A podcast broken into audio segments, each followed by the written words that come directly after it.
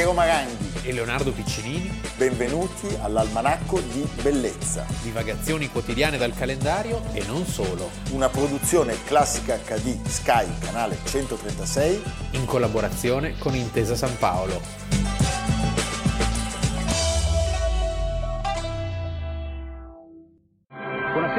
Nostro giornale con una drammatica notizia di pochi minuti fa, il sequestro di una nave italiana con oltre 450 persone a bordo al largo delle coste eritreane. A bordo ci sono 200 marinai italiani, 50 marinai stranieri e 62 passeggeri di diverse nazionalità. Chiedono la liberazione di un gruppo di loro compagni detenuti in Israele. Almanacco di Bellezza, 7 ottobre. Abbiamo iniziato con un TG dell'epoca per raccontare oggi una storia, quella dell'Achille Lauro, non è il cantante, in principio era o comandante. O comandante, beh, o comandante c'entra. Beh, c'entra, c'entra e come? Eh, cioè, l'armatore... La flotta Lauro. La flotta Lauro, l'armatore monarchico, il sindaco di Napoli. La scarpa prima e una scarpa dopo. Quello che regalava i pacchi di pasta, sì. la scarpa prima e la scarpa dopo essere Lui era già eletto. morto, in questo Lui era caso, già morto. muore nell'82, quindi era morto da tre anni. Responsabile anche del sacco edilizio della città, eh, tra le sì. altre cose. Nel 1964 Lauro compra un transatlantico olandese e lo ribattezza Achille Lauro, lo annette quindi alla propria flotta usata come nave da crociera, una nave devo dire un po' sfigata perché si incendia tre volte, nel 1975 sperona un cargo e lo fa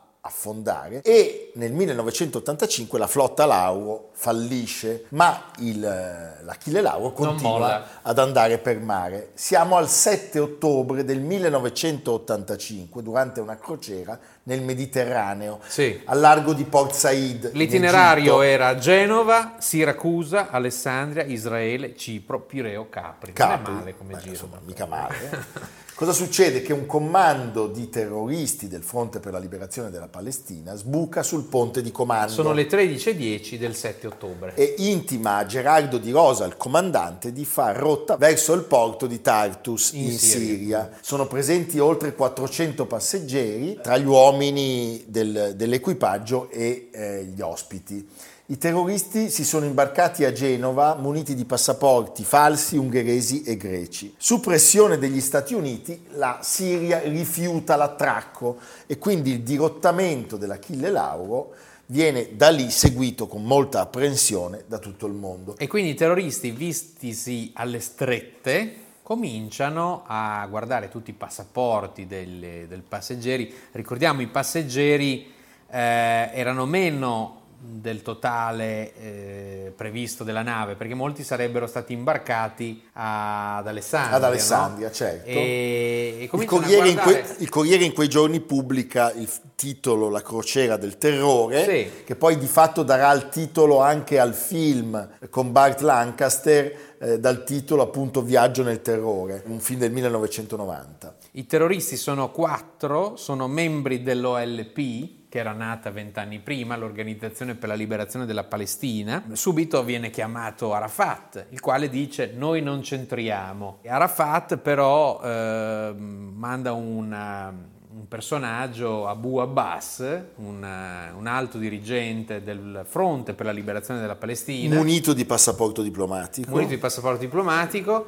Allora, c'è una fase in cui si accarezza eh, l'ipotesi militare, poi il Presidente del Consiglio Bettino Craxi e il Ministro degli Esteri Giulio Andreotti optano per eh, l'opzione diplomatica coinvolgendo il leader dell'OLP, L'OLP Yasser Arafat, eh, che dichiara noi non c'entriamo e Andreotti dice sì, proprio gli americani ci dissero di chiamare Arafat. Arafat. E Arafat manda Abu Abbas e loro di fatto accettano i terroristi di consegnarsi alla marina militare egiziana. Sembra risolto il caso, cioè il titolo titolo del Corriere della Sera è Si sono arresi. Erano quattro, si sono arresi. Quindi gli viene dato un aereo, un Boeing, per volare verso Tunisi. Verso Tunisi. La diplomazia italiana festeggia. Anche perché ancora non si sapeva, cioè no, gli si, gli si garantisce un salvacondotto perché dice non è successo niente. Di In fatto, realtà qualcosa era successo. Qualcosa di terribile. Si scoprirà solo dopo. Esattamente. Cioè, perché manca all'appello un passeggero. Sì, Leon Klinghoffer, 69 anni, ebreo americano di New York, disabile, in sedia a rotelle. Malato di cuore. Sì Sembra che lui avesse ingiuriato Eh, non, è, non è- non è chiaro e in ogni Nulla caso... può giustificare. No, ovviamente. Eh, l'omicidio viene taciuto. Lui viene ta- di fatto lanciato in mare. Sì. Il comandante della nave si giustificherà dicendo che aveva i terroristi lì e quindi non poteva dire quello che era successo. A quel punto gli americani si incazzano. La. Delta Force, detto proprio con un la Delta- francesismo. sì, la Delta Force affianca il Boeing e lo costringe ad atterrare a Sigonella. Sigonella è vicino a Catania, è una base americana, però sul territorio italiano. Tutto ed è questo qui, arriva- avviene tra il 10 e l'11 di ottobre, Sì. quindi solo due giorni dopo. e qui avviene la grande tensione, tensione tra eh, gli Stati Uniti che intimano all'Italia di consegnargli i terroristi Ricordiamo una cosa, scusami, su quell'aereo c'è anche Abu Abbas. Abu Abbas. Cioè i mediatori che nel frattempo gestito... il mediatore aveva raggiunto i terroristi, gli americani chiedono la consegna del gruppo. Craxi aveva autorizzato su richiesta di Reagan l'atterraggio a Sigonella, ma quando l'aereo si trova sul territorio italiano, Craxi rivendica sostanzialmente la gestione della situazione, quindi non permette alle forze Perché quello che era successo era su una nave italiana in acque internazionali e quindi secondo la giurisprudenza, e qui interviene anche Mino Martinazzoli, ministro della giustizia, giustizia. che ricorda che non si può in questo caso parlare di estradizione perché è la giustizia italiana che deve fare il suo corso e si arriva a questo momento in cui l'aereo è sulla pista di Sigonella circondato da americani e da carabinieri, fortissima tensione, gli, un contro- gli uni contro gli altri armati, viene da dire. La tensione poi in qualche modo si sgonfia, l'aereo... Sì, la tensione in qualche modo si sgonfia, io qua voglio buttare dentro un po' di dietrologia e sono assolutamente convinto che la mano americana, la famosa mano americana dietro agli anni di Tangentopoli, Ah, nasca sì. qui. Cioè io cioè- sono cioè assolutamente che- convinto che la risposta che di la Craxi, risposta lunga nel tempo cioè gli americani hanno detto adesso questi qui li facciamo Craxi fuori. Andreotti. Andreotti finiranno male. E beh, insomma, eh, è plausibile perché il gesto di Craxi, che in quel momento si accredita come grande leader riformatore di una sinistra, diciamo, non comunista, eh, con operazioni di portata internazionale di grandissima forza, agli americani non va giù. L'Italia era un paese Poi dove cosa- i socialisti erano, erano Saragat, Sì, sì. cioè patto atlantico Tra senza se e senza Tra ma. l'altro è molto interessante il, eh, diciamo, il rovescio sulla politica interna italiana di questa faccenda perché Spadolini, che era ministro della difesa, E che era filoamericano. ritira la delegazione repubblicana dal governo, i comunisti con Giorgio Napolitano, che era una sorta di Certo. ministro degli esteri ombra, vedono una possibilità di aiutare Craxi in chiave diciamo anti-americana e poi però questa, questa speranza verrà così, verrà frustrata, verrà Assolutamente. delusa. Ecco, ricordiamo, negli anni successivi loro, i terroristi, vengono processati e condannati. Il problema è Abu Abbas. Sì, Perché- l'aereo riparte per Ciampino. A Ciampino poi Abu Abbas sale su un aereo jugoslavo, eh, l'aereo finisce a Belgrado e da lì Abu Abbas sparisce, nel Sparisce nulla. con gli americani che sostengono che lui sia un terrorista e soprattutto che sia lui l'organizzatore Sì. del dirottamento. Ricordiamo che un anno dopo, il primo luglio del 1986, il Tribunale di Genova condanna in contumacia all'ergastolo Abu Abbas e due dei quattro terroristi, gli altri avranno pene comunque superiori di 10, 12, 30 anni. Qui si ha un salto, si va al 2003, Al 2003 con l'invasione dell'Iraq, Abu Abbas era finito in Iraq protetto da Saddam Hussein. Gli americani lo localizzano, lo imprigionano e nel 2004 Abu Abbas morirà, tra virgolette, di cause naturali. Di cause naturali, molto tra virgolette. C'è un'opera Sì, The eh, Death of Klinghoffer, la Klinghoffer, morte di Klinghoffer, de- che del debutta... compositore John Adams. John Adams che debutta esattamente 30 anni fa, nel 1991, a Bruxelles. Beh, possiamo ascoltarla.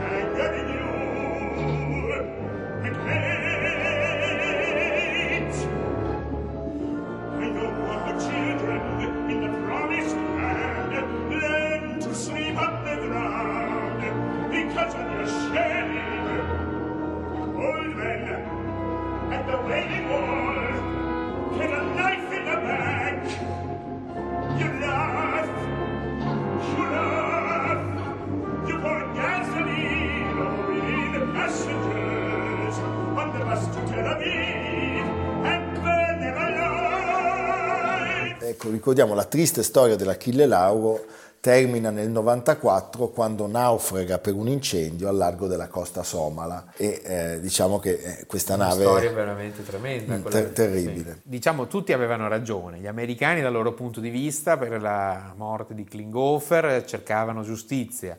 Eh, gli italiani avevano ragione perché la giurisprudenza parlava chiaro e una classe politica, mi viene da dire, che oggi rimpiangiamo no? con, e forse credo con la lacrima. un punto di non ritorno tra le relazioni Stati Uniti Sì, e la cosa si- partiti della Prima sì, la- Repubblica. La, cosa si sgonfia anche in quel momento lì, perché a breve ci sarebbe stato l'incontro tra Reagan e Gorbaciov, un incontro molto importante. certo. E Reagan non voleva questa tensione con l'Italia, in vista anche dell'importante incontro. Chissà, Chissà, Beh, magari scopriremo qualcosa di più. certamente. Sì. La marina americana c'era nel 92. Ah, quella cosa lì tu dici. Va bene, a fra poco.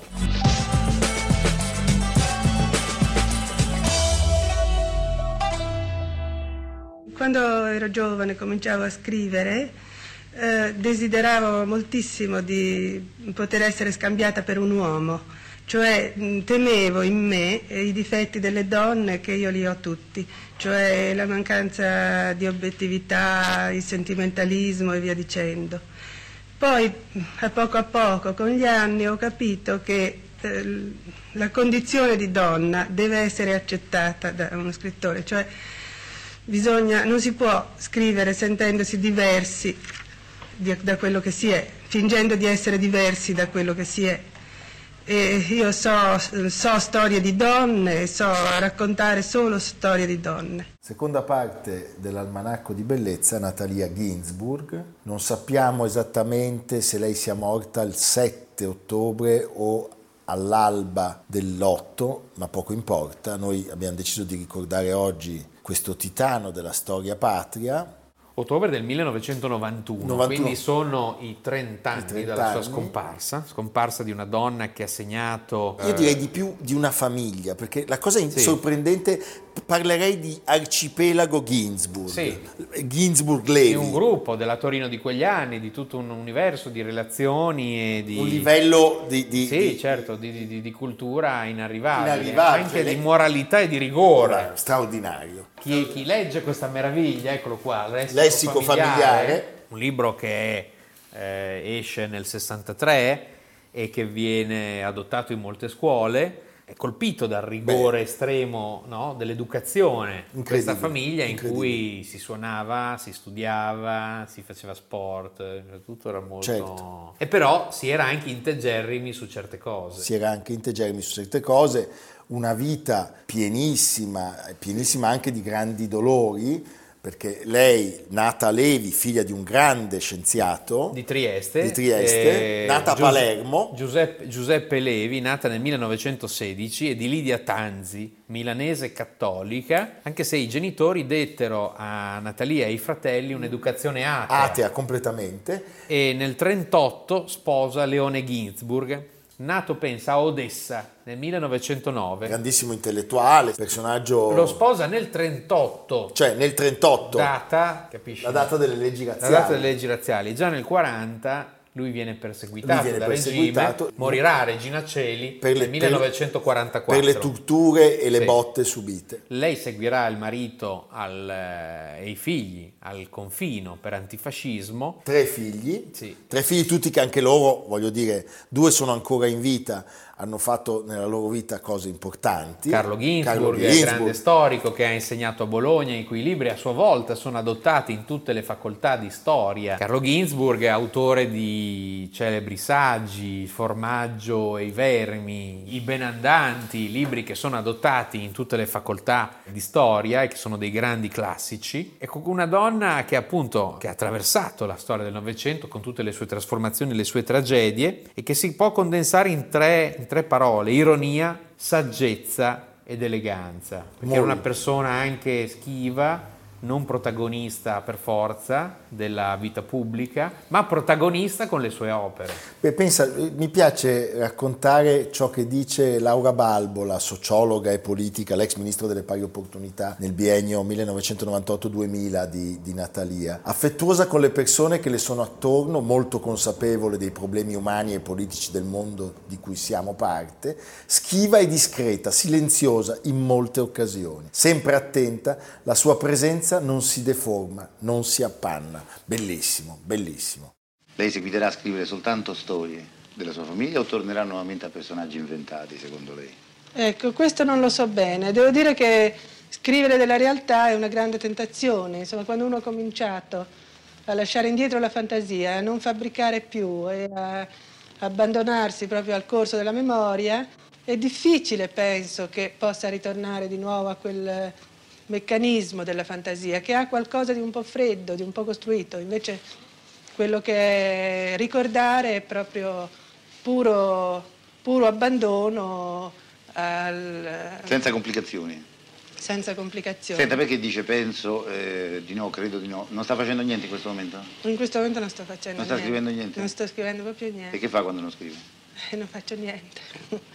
Chi voglia mh, iniziare a conoscere questa figura o, ri- o ri- riscoprire questa figura straordinaria non può non iniziare dal lessico familiare del 1963, l'anno eh, di un altro grande classico, La cognizione del dolore di Carlo Emilio Gadda. Certo. È un ehm, romanzo straordinario su una famiglia ebraica antifascista, i Levi, e sul eh, periodo della Torino tra le due guerre. In più, eh, fino a gennaio c'è questa possibilità che offre Repubblica che ogni venerdì per 17, quindi per 17 venerdì, vengono distribuiti con Repubblica i libri più importanti della Ginsburg. Domani in particolare esce Mai devi domandarmi, 1970, il titolo è tratto dal libretto dell'Ohengri ed è una serie... Perfetto per noi. È perfetto per noi, una raccolta di brevi saggi in forma di quasi di diario, un diario che la Ginsburg sosteneva di non essere mai riuscita a tenere. Quindi anche questo è perfetto per,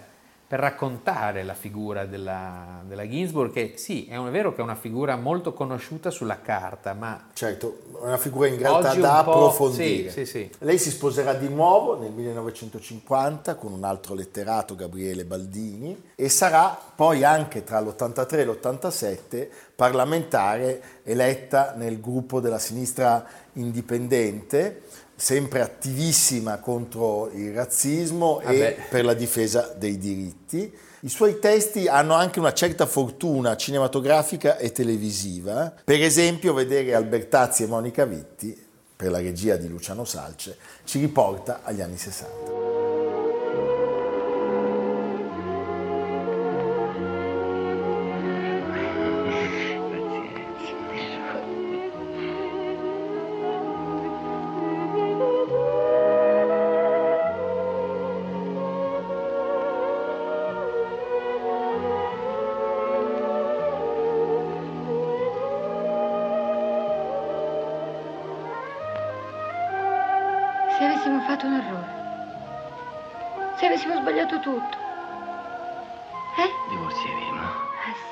Ti ho sposato per allegria, che è quasi un instant movie perché lei lo scrive un anno prima, se non sbaglio, e poi, ricordiamolo, prima Le voci della sera, lessico familiare ne abbiamo parlato, e dopo anche Le città e la casa. I personaggi nella sua scrittura sono dei personaggi che ci sono vicini, cioè li conosciamo come se davvero li avessimo, li avessimo incontrati. Sì, c'è una sto- quotidianità, Sì. una, una frequentazione di luoghi, di posti a noi noti e a noi consueti. E c'è appunto questa saggezza di fondo che domina tutta la sua attività, Tutta la sua attività. sia di scrittrice che di giornalista, perché comunque ha collaborato con grandi quotidiani. E poi una cosa importantissima di questa donna è proprio lo sguardo delle donne.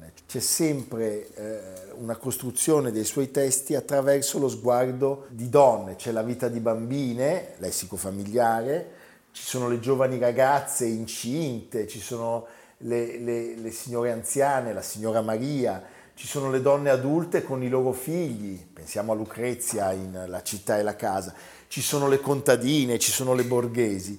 Cioè E- l'Italia. E poi ci sono questi uomini lontani molto spesso, per mesi, per anni. C'è questa frase che è una frase che funziona tantissimo e ti fa capire un universo, quando dice si sapeva solo che erano in Russia. Mamma mia. Eh? Diciamo che questa autrice è un punto fermo, deve essere sempre un punto fermo della nostra cultura, per come con la schiena diritta e con lo sguardo dolce, Mi viene quasi da pensare ma rigoroso ha visto questo sia, mi viene questo- quasi da pensare che sia secolo. necessario aver sofferto per avere uno sguardo così lucido sulla realtà. Ma certamente diciamo che parliamo di una donna di assoluta coerenza, fermezza, però anche di una dolcezza, perché in fondo lei ci offre un antidoto a tutto il male che ha visto. e Questo me la fa amare tantissimo. Anche la sua fisicità è straordinaria. eh? È una bellissima donna, tra l'altro, posso dirlo? Eh, Eh? Sì. Posso dirlo? Va bene, ascoltiamola ancora una volta. Volevo raccontare la storia della mia famiglia, non, non è che volessi parlare di me, volevo parlare della mia famiglia, cioè era una cosa che in fondo desideravo forse da quando ero piccola, vedendo vivere queste persone che mi sembravano buffe, divertenti, patetiche. eh, così sentivo il desiderio di raccontare com'erano. Senta un po', perché l'ha chiamato proprio lessico familiare? Ma devo dire che riguardo al titolo non ho avuto esitazioni, Mm, perché eh, ero partita pensando così, eh, avevo l'idea di scrivere un piccolo racconto sulle frasi che usavano dire nella mia famiglia, Quindi proprio raccogliere questo lessico. raccogliere questo lessico. Quindi riguardo al titolo questa volta, io trovavo in genere con molta difficoltà i miei titoli, invece questa volta mi è stato facile appunto perché avevo l'idea iniziale del, del lessico, proprio del, del vocabolario Però poi dico, questo piccolo racconto è diventato più grosso. E questo piccolo racconto, appunto, sì, quando ho cominciato a enumerare queste frasi mi sono accorta che c'era dietro tutto un mondo, che c'era dietro la mia infanzia, la mia vita, e così si- mi si è moltiplicato in mano. Allora, ricordiamo al pubblico che le puntate dell'Almanacco di Bellezza sono disponibili in podcast Spotify, Apple Podcast e Google Podcast di Intesa San Paolo On Air. Dovete cercare Almanacco di Bellezza oppure sul sito del gruppo intesasanpaolo.com. Leonardo, dove ci porti oggi? A Torino, Beh, giustamente. eh, per forza.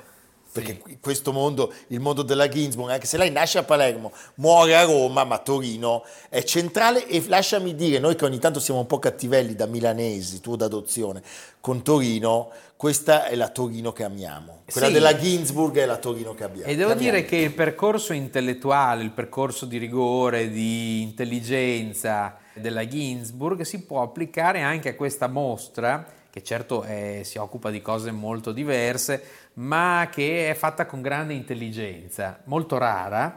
È una mostra come parla un ritratto, dipinti poco noti dalle collezioni reali. E fin qui uno dice, vabbè, una mostra come un'altra. Mostra aperta fino al 7 novembre. La mostra in realtà è il frutto di una collaborazione tra l'Università degli Studi di Torino, in particolare un nostro caro amico Alessandro Morandotti, e i musei statali, cioè i nostri grandi musei, Palazzo Reale, Galleria Sabauda, attraverso un gruppo di 40 studenti del corso di laurea magistrale in storia dell'arte che si sono occupati dei ritratti dal 400 all'Ottocento nei depositi, nelle collezioni del- della Galleria. Sabauda e dei palazzi, li hanno studiati, catalogati, a- a- analizzati fin nel più piccolo dettaglio. Ci sono alcune cose molto interessanti, quindi è anche un'occasione per degli studenti di mettersi in gioco e di cominciare Certo. a occuparsi delle cose che- su cui poi si dovranno cimentare. Di non star coi mani in mano. Quindi una cosa molto rara in Italia che dovrebbe essere seguita ad esempio.